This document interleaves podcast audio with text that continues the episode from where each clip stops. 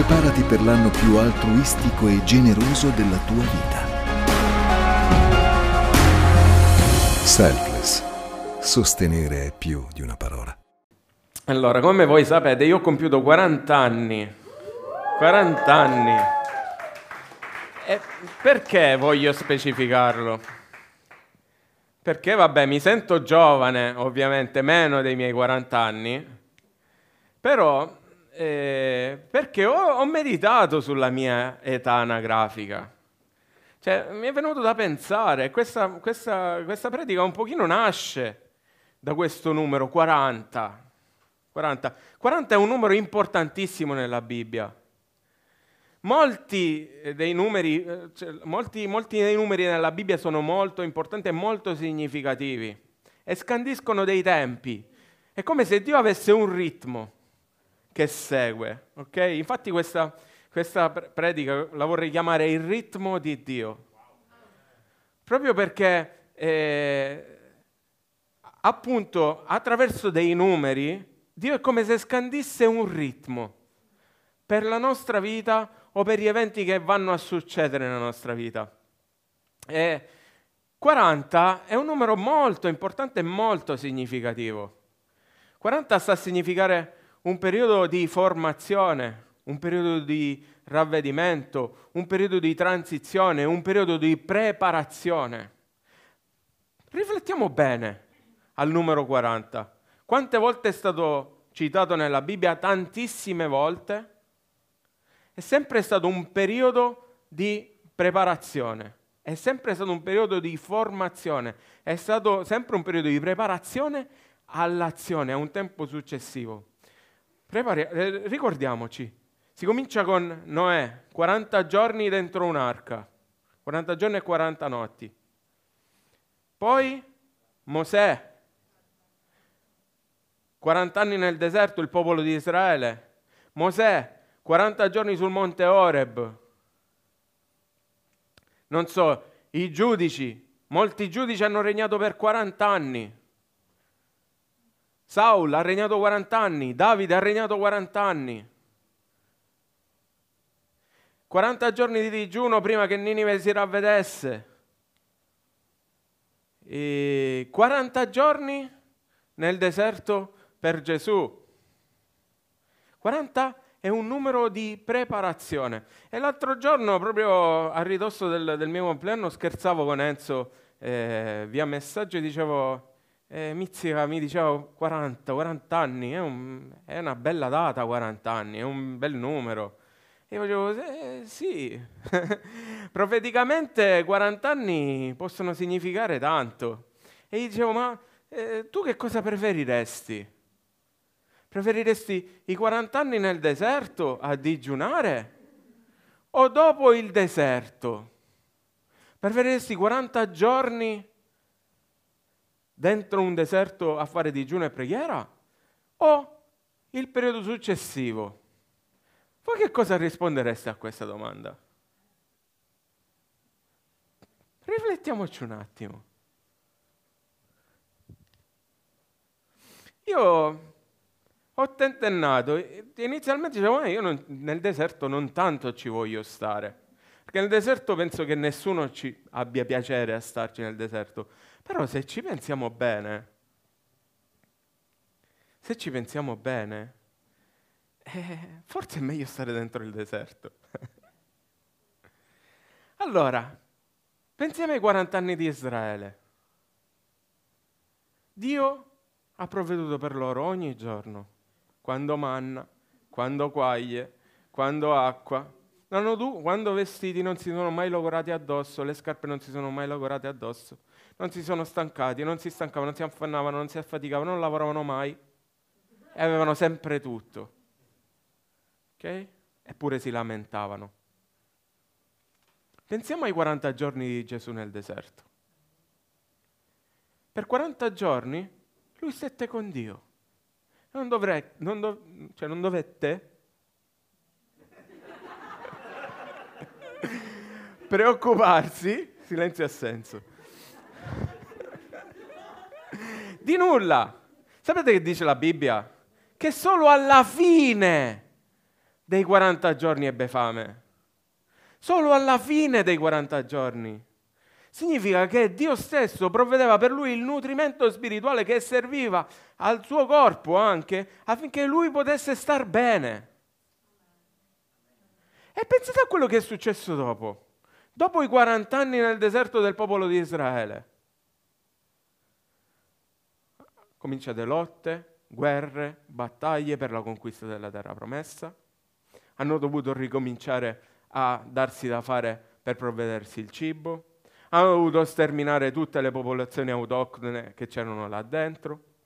Tutta una serie di cose per cui sono dovuti rimboccare le maniche e hanno dovuto cominciare a faticare. E pensiamo anche a Gesù. Gesù iniziò il suo ministero dopo i 40 anni nel deserto. Ora, alla luce di queste, di queste cose, io vi ripongo la stessa domanda. Che cosa preferite?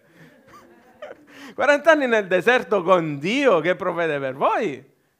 O l'età successiva in cui siamo noi che dobbiamo rimboccarci le maniche per mostrare al mondo la gloria di Dio?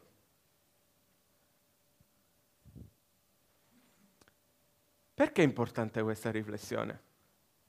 È importante questa riflessione perché noi ci dobbiamo rendere conto e deve essere ben chiaro nella nostra vita, soprattutto da credenti e da cristiani, che noi stiamo affrontando un percorso. Noi non entriamo in una chiesa per uscirne come, allo stesso modo di come siamo entrati. Noi non iniziamo un percorso, Dio non ci ha liberati affinché noi possiamo stare tutta la vita seduti dentro una chiesa allo stesso modo di come siamo entrati. Ma Dio, per ciascuno di noi, ha scandito un ritmo preciso. Sapete che cos'è il ritmo? Il ritmo sono tutta una serie di accenti all'interno di un periodo. E allora proviamo a immaginare la nostra vita come questo periodo e in questa vita ci sono questi accenti che si seguono. Si seguono ed è matematica la cosa, ok? Si seguono con, un certo, con una certa cadenza, con una certa costanza, ma gli accenti, per definizione, non sono tutti uguali. Ci sono degli accenti più bassi e degli accenti più alti, degli accenti più forti e degli accenti meno forti. C'è, ci sono delle dinamiche diverse. La nostra vita deve essere così e noi mentalmente ci dobbiamo focalizzare sul fatto che la nostra vita è cadenzata non sempre allo stesso modo. La nostra vita non è stata pianificata per essere piatta. E allora che cosa è importante che noi facciamo? Avendo compreso che la nostra vita ha un ritmo stabilito, prestabilito da Dio. Sapendo questo, noi dobbiamo predisporci ad ascoltare ciò che Dio ha per noi. È molto molto importante. Io voglio oggi un pochino continuare quello che è stato il devotional di, di giovedì, dove abbiamo parlato di tempesta, dove abbiamo parlato di rinnovamento della mente. Ed è molto importante il rinnovamento della nostra mente. È molto importante il rinnovamento della nostra mente. Perché il rinnovamento della nostra mente non vuol dire soltanto riempire la nostra mente della parola di Dio o di pensieri positivi, ma iniziare a pensare a cosa Dio vuole fare con noi giorno dopo giorno. Rinnovare la nostra mente significa anche, significa anche smetterla, smetterla di tra, far sì che le giornate passino una dietro l'altra, una dietro l'altra, una dietro l'altra, con la stessa cadenza, con, la stessa, con lo stesso piattume. Perché il, io vi voglio svelare una rivelazione importantissima. Il tempo passa. Io sono arrivato a 40 anni e non, mi, non so neanche come ho fatto ad arrivare a 40 anni. per grazia di Dio. Però io voglio dire che il tempo passa e i giorni trascorrono in una maniera veloce, veloce, veloce, veloce, veloce. Noi non ci siamo resi conto e forse molto, troppo poco spesso ci domandiamo che cosa ne ho fatto della mia giornata. Forse troppo poco spesso ce lo domandiamo. Perché i giorni passano, domani, o, oggi sarà già troppo vecchio rispetto a quello che è domani. Domani vedremo l'oggi come è passato. E sarà, avremo sprecato un'altra giornata, avremo vissuto un'altra giornata, in maniera inesorabile. Il tempo passa e rinnovare la nostra mente significa iniziare a pensare a cosa può volere Dio per la nostra vita giorno dopo giorno affinché noi godiamo della pienezza di vita che Lui ha stabilito per noi. Amen. Se noi guardiamo anche il percorso dei, dei discepoli di Gesù, guardiamo un pochino, cerchiamo mentalmente di settarci su quella che è stata la vita di Gesù, quei tre anni di ministero terreno con i, con i suoi discepoli. E allora vediamo che lui andava in un posto, faceva segni, miracoli, prodigi, insegnava e poi andava in un altro posto. Molto spesso passava da una riva all'altra, passava da una parte all'altra del lago, no? e vediamo che in questi, questi passaggi è come se volessero, eh, volessero cadenze, fossero cadenzati. Tutum, tutum, tutum, tutum, tutum, in continuazione. Vado qui, poi faccio il miracolo, segno prodigio, non resto qui, me ne vado da un'altra parte. Faccio miracoli, segni, prodigi, non resto qui, vado da un'altra parte. Insegno, libero, va, me ne vado da un'altra parte. Sempre così, sempre a un livello nuovo, sempre a un ritmo differente, sempre in movimento, sempre in movimento, sempre in movimento. Come stiamo vivendo le nostre vite? Stiamo vivendo sempre in movimento? Le stiamo vivendo sempre in movimento? Io voglio sollecitarvi un pochettino. Perché probabilmente, forse, forse da cristiani, stiamo perdendo l'aspettativa di ciò che Dio vuole fare. O forse non abbiamo realmente realizzato, non abbiamo realmente realizzato di chi è Dio in noi. Forse non lo abbiamo realmente realizzato. Voglio leggere insieme a voi un passo della scrittura che si trova nel Vangelo di Marco al capitolo 8. E cercheremo di capire cosa significa effettivamente realizzare chi è Dio in noi. In quei giorni c'era di nuovo una folla grandissima e poiché non avevano da mangiare Gesù, chiamati a sei discepoli, disse loro, io ho pietà di questa gente, poiché da tre giorni sta con me, non ha da mangiare. Se li rimando a casa digiuni, verranno meno per la via, perché alcuni di loro sono venuti da lontano. I suoi discepoli gli risposero, come si potrebbe mai saziarli di pane qui, in un deserto? Egli domandò loro, quanti pani avete? Essi dissero sette. Egli ordinò alla folla di accomodarsi per terra e presi sette pani. Dopo aver reso grazie, li spezzò e diede ai discepoli perché li distribuissero alla folla. Ed essi li distribuirono. Avevano anche pochi pesciolini ed egli, dopo aver detto la benedizione, comandò di distribuire anche quelli. Tutti mangiarono e furono saziati e dei pezzi avanzati si raccolsero sette panieri. Erano circa 4.000 persone. Poi Gesù li congedò e subito, salito sulla barca con i suoi discepoli, andò dalle parti di Dalmanuta. Allora vennero i farisei e si misero a discutere con lui chiedendogli per metterlo alla prova un segno dal cielo. Segnatevi questa, questa parola.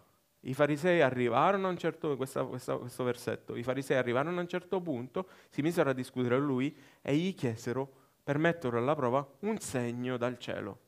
Ma egli, dopo aver sospirato nel suo spirito, disse perché questa generazione chiede un segno?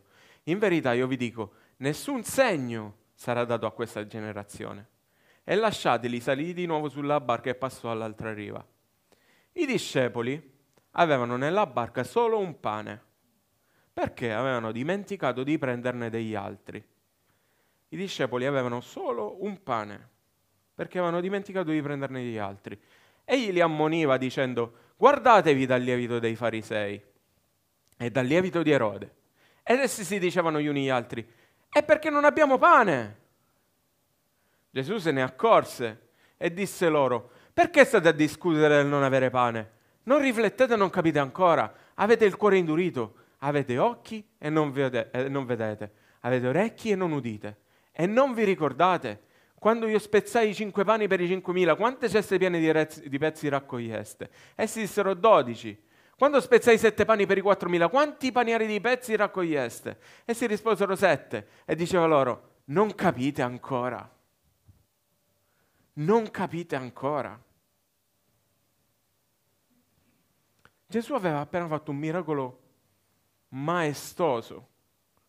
Gesù aveva fatto appena un miracolo incredibile aveva moltiplicato dei pani e dei pesci per una quantità innumerevole di persone.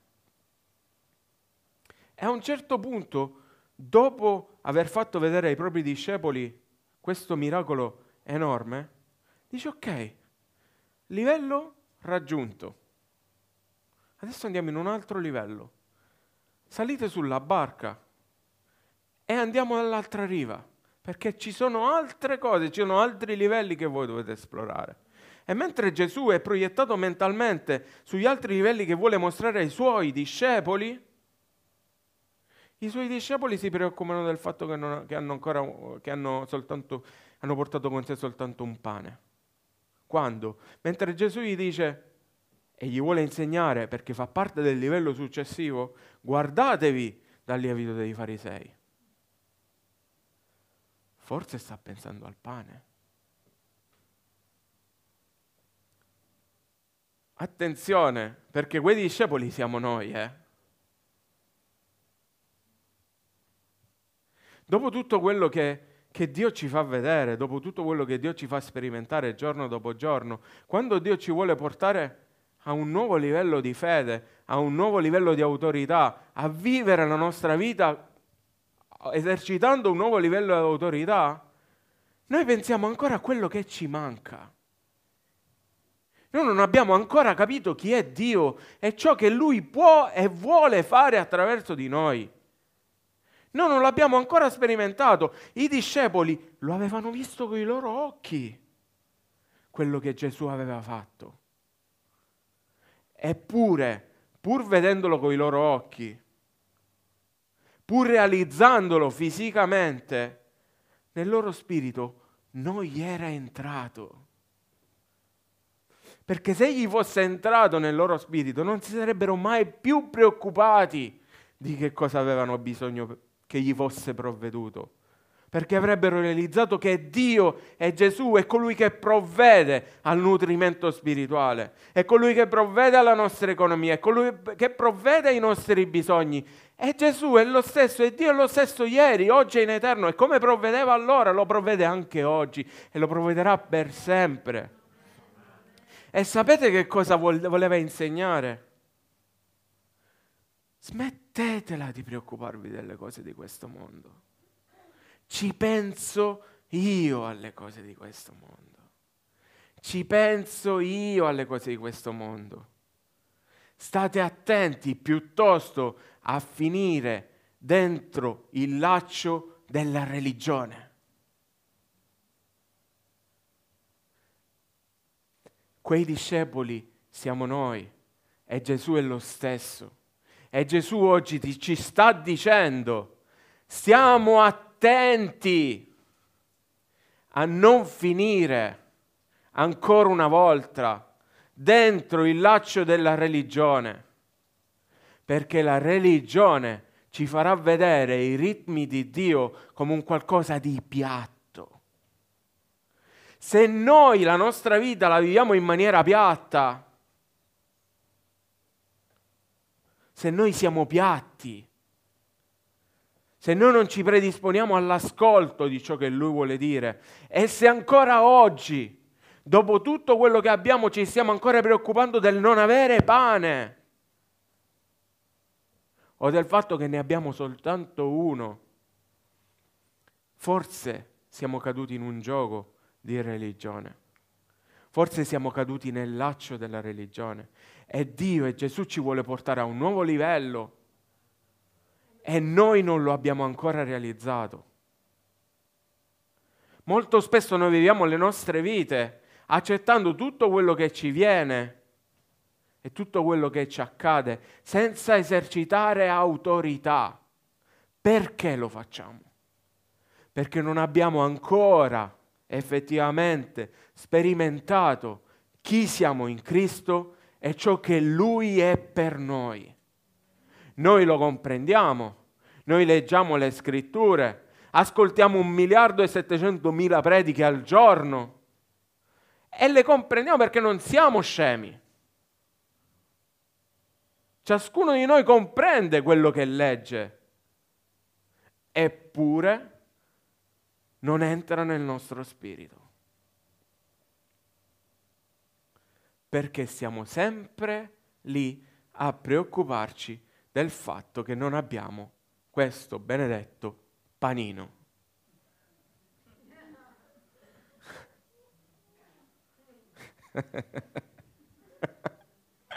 Mi fa ridere Sara.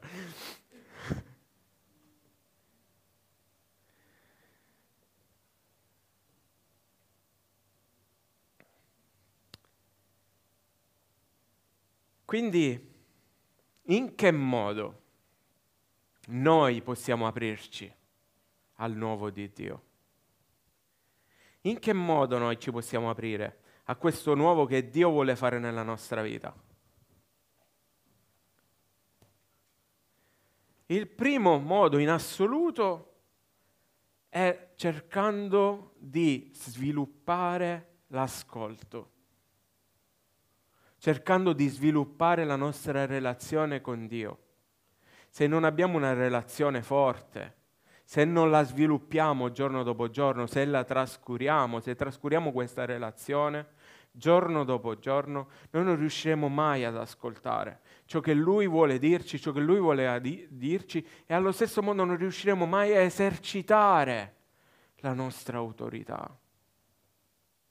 Ragazzi, noi abbiamo autorità se Dio ci fa sperimentare dei nuovi livelli di fede, non è certo perché semplicemente ce li vuole fare comprendere, ma è perché affinché noi viviamo una vita piena, è perché noi li esercitiamo, esercitiamo questa fede, esercitiamo questa autorità, prendiamo dominio, prendiamo possesso di quelli che sono le, le cose di questo mondo, perché noi abbiamo autorità sulle cose di questo mondo. Ce l'ha data Gesù.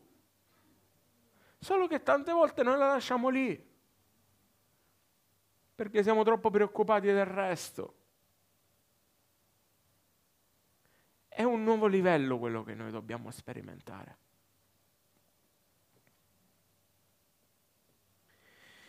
I discepoli sono in un certo senso più giustificati di noi. Sapete perché? Noi molto spesso diciamo, ma che fortuna! Passatemi il termine. I discepoli avevano Gesù, vedevano con i loro occhi che, quello che faceva Gesù, vedevano le moltiplicazioni dei pani e dei pesci, vedevano le liberazioni, vedevano i miracoli, li vedevano davanti ai loro occhi e li vedevano quotidianamente, ogni giorno. Entrano in un villaggio miliardi di, di no, miliardi no magari, però tantissime guarigioni, liberazioni, miracoli pazzeschi, creativi.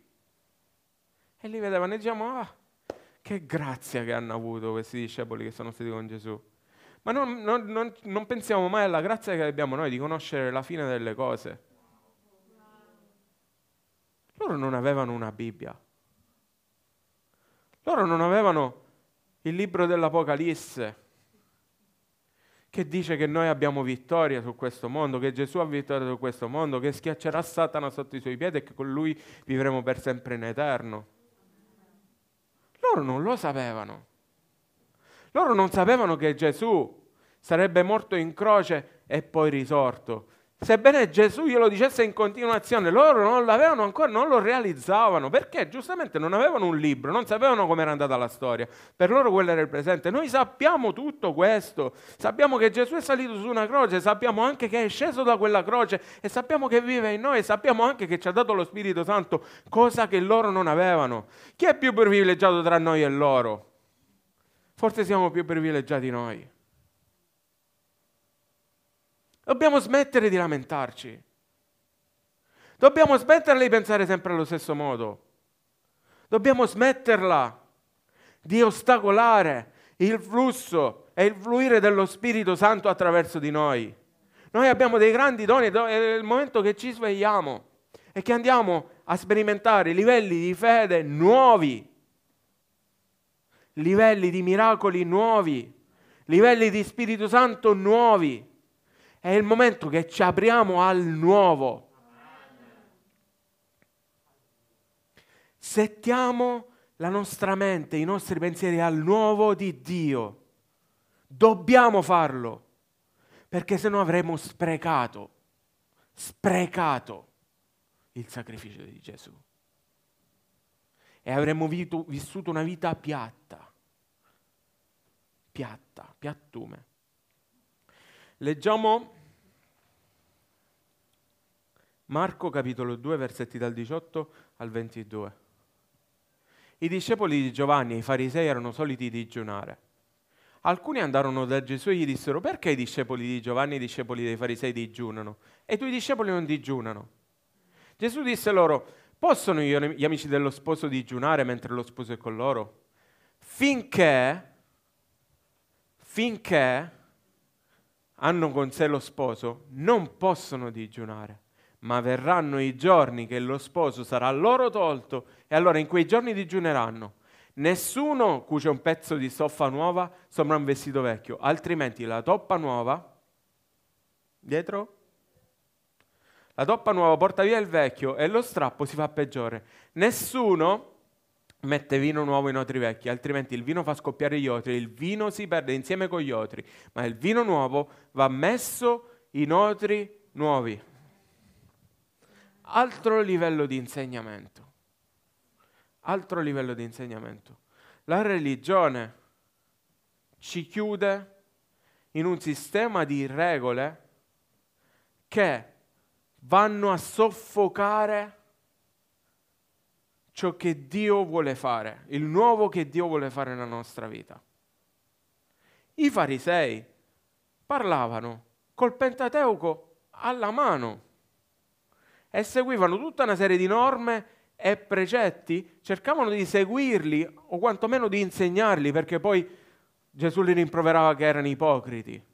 Però quello che loro dicevano, quello che loro predicavano, era Bibbia era la Torah. Ok? Quindi sono, sono cose che anche noi conosciamo. E i farisei che cosa facevano? digiunavano e dicevano, ma com'è che i discepoli di Giovanni, eh, i, i, discepoli, eh, i, nostri discepoli digiunano e i tuoi non, dis- non digiunano mai? E Gesù ha voluto insegnare un'altra cosa e ha voluto dire, il digiuno non è sbagliato, però attenzione ai tempi. Finché lo sposo è con loro, loro non devono digiunare. Quando lo sposo verrà tolto, allora probabilmente digiuneranno. Noi dobbiamo cercare di uscire da un certo tipo di rigidità e di strutture mentali, religiose, consuetudini. E dobbiamo cercare di aprire il nostro cuore al nuovo affinché veramente possiamo permettere di far fluire lo Spirito Santo in noi. Fluire lo Spirito Santo in nuovo, in noi. E sapete, per fare questo è necessario avere coraggio. È necessario avere coraggio per sperimentare tutto quello che io sto sperimentando nel mio percorso cristiano, cercando il più possibile di ascoltare il suono della voce di Dio, il suono del ritmo di Dio. e mi sto impegnando per cercare di ascoltare il suono del ritmo di Dio, però cercare di fare questo è molto scomodo e non sempre è piacevole. Perché alcune volte vai verso quello che non conosci, molto spesso vai quello, verso quello che non conosci, perché aprirsi al nuovo significa andare verso ciò che non si conosce, perché se no non sarebbe nuovo, sarebbe vecchio. Però Dio vuole fare nuove tutte le cose nella nostra vita. E se noi non ci mettiamo, non, non mettiamo coraggio nel voler sperimentare il nuovo che Dio vuole fare attraverso noi, noi vedremo sempre e vivremo sempre il vecchio, giorno dopo giorno. Io so che lo Spirito Santo sta parlando a qualcuno di noi stamattina.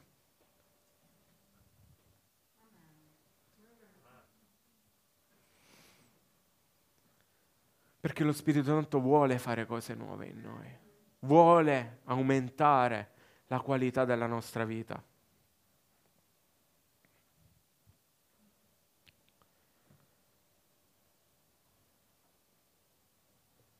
Un'altra cosa è molto importante perché il rischio nell'aprirsi al nuovo può essere quello di muoversi nel disordine o muoversi disordinatamente.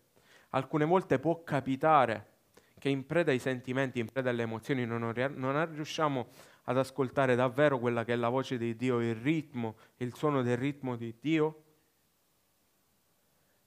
ma ascoltiamo il suono e il ritmo del nostro cuore, il suono e il ritmo dei nostri sentimenti, il suono e il ritmo della nostra anima. Guardate, guardate che cosa è successo in 1 Samuele 13. E io aspetto sette giorni secondo il termine fissato da Samuele, ma Samuele non giungeva a Gilgal e il popolo cominciò a disperdersi ad abbandonarlo. Allora Saul disse portatemi l'olocausto e i sacrifici di riconoscenza e offrì l'olocausto. Aveva appena finito di offrire l'olocausto che arrivò Samuele. Saul gli uscì incontro per salutarlo, ma Samuele gli disse, che hai fatto? Saul rispose, siccome vedevo che il popolo si disperdeva e mi abbandonava, che tu non giungevi nel giorno, nel giorno stabilito e che i filistei erano radunati a Micmas, mi sono detto, ora i filistei mi piomberanno addosso a Gilgal e io non ho ancora implorato il Signore. Così mi sono fatto forza e ho offerto l'olocausto. Allora Samuele disse a Saul, tu hai agito stoltamente.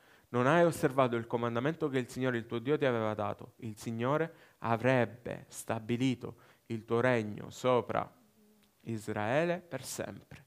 Ora invece il tuo regno non durerà, il Signore si è cercato un uomo secondo il suo cuore, il Signore l'ha destinato ad essere principe del suo popolo, poiché tu non hai osservato quelle che il Signore ti aveva ordinato. Saul eh, era sotto assedio, il popolo era, aveva avuto paura e si era allontanato e lui era rimasto con poche centinaia di uomini. Allora in preda al panico anziché aspettare che arrivasse il profeta, offrì lui l'olocausto, contravvenendo a quello che era l'ordine di Dio. Era schiavo della sua paura, era schiavo delle sue emozioni, era schiavo del suo cuore che batteva all'impazzata e non riuscì ad aspettare. Questo ci fa comprendere che noi è vero che dobbiamo aprirci al cambiamento, è vero che dobbiamo aprirci al nuovo, ma lo dobbiamo fare con ordine. È importante perché Dio non vuole che noi facciamo scelte e che sbagliamo le nostre scelte, le facciamo sbagliando. Per questo, per questo chiediamo aiuto, chiediamo consiglio, chiediamo alle persone che stanno accanto a noi di pregare insieme sulle cose prima di fare magari delle scelte, perché questo vuol dire muoversi con ordine. Non è un discorso di controllo, è un discorso di tutela, è un discorso di fare tutto seguendo un ordine. Accordiamoci, la Chiesa serve anche a questo serve ad accordarsi, serve ad aprirsi al nuovo. Parliamo, parliamo con le persone che sono a noi care, parliamo con i nostri mentor, parliamo con i pastori, parliamo con, con le persone, chiediamo preghiera insieme, accordiamoci affinché possiamo veramente capire se noi stiamo realmente ascoltando il suono di Dio o stiamo semplicemente avendo paura. Perché il rischio è questo.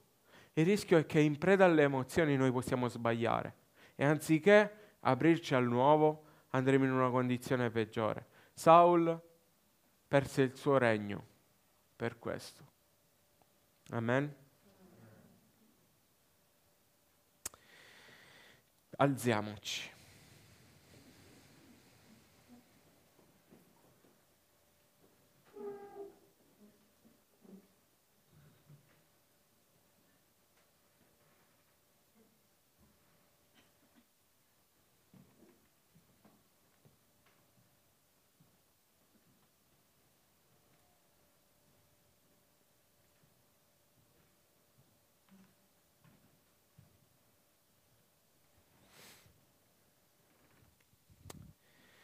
Una cosa molto importante che fa parte della, eh,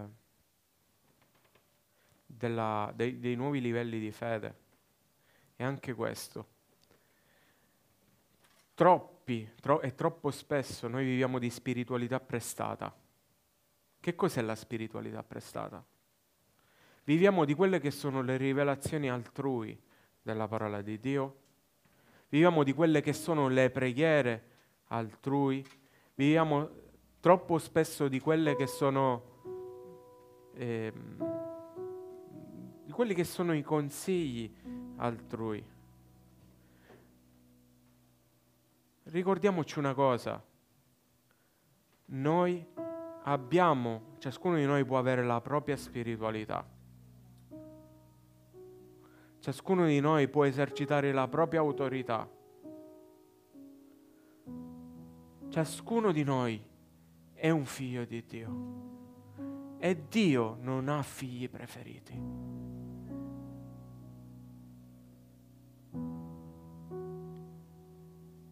Quanto riusciremo ad ascoltare Dio, quanto riusciremo ad, es- ad esercitare la nostra autorità dipende soltanto da noi. Perché Dio parla a me, come parla a Ilenia, come parla a Domi, come parla Catherine, come parla a Emanuela, come parla a Sara. Dio parla a tutti allo stesso modo e vuole parlare a tutti allo stesso modo. Quello che cambia sono i livelli di ascolto. Che, quello che cambia può essere il livello di intimità. Il tempo che ci dedichiamo all'ascolto, il tempo che ci dedichiamo alla rivelazione e anche, e anche la fame di Lui che noi abbiamo. Perché noi dobbiamo scegliere, arriva un punto della nostra vita in cui dobbiamo scegliere se avere fame di panini o fame di Dio. Se noi ancora andiamo cercando un panino o ci preoccupiamo del fatto che abbiamo ancora un panino o ci stiamo preoccupando di quanto abbiamo bisogno di cercare di Dio, Dio e di nutrirci di Dio. I 40 anni nel deserto, dove Dio si prende cura di noi, prima o poi finiscono. Non finiscono perché il braccio di Dio si accorcia, finiscono perché Dio ci vuole mandare perché Dio ci manda. Siamo mandati, siamo inviati, siamo missionari, ciascuno di noi. Ti sto rivelando una cosa, sei un missionario. Il tuo posto di lavoro è il tuo campo di missione. La tua famiglia è il tuo campo di missione, il tuo prossimo è il tuo campo di missione, il tuo amico è il tuo campo di missione. E lo devi fare nutrendoti, non del panino, ma nutrendoti di Dio, ascoltandolo, ascoltandolo, ascoltandolo e dando il comincia a scandire un ritmo. Andrea, per favore, cominciami a scandire un ritmo.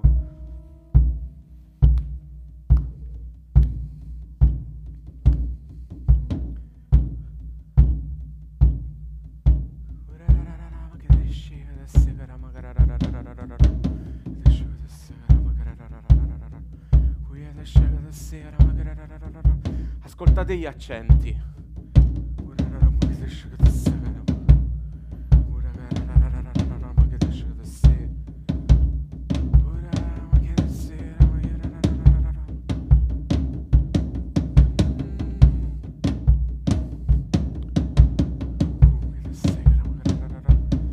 Pensa alla tua vita. Pensa alla tua vita.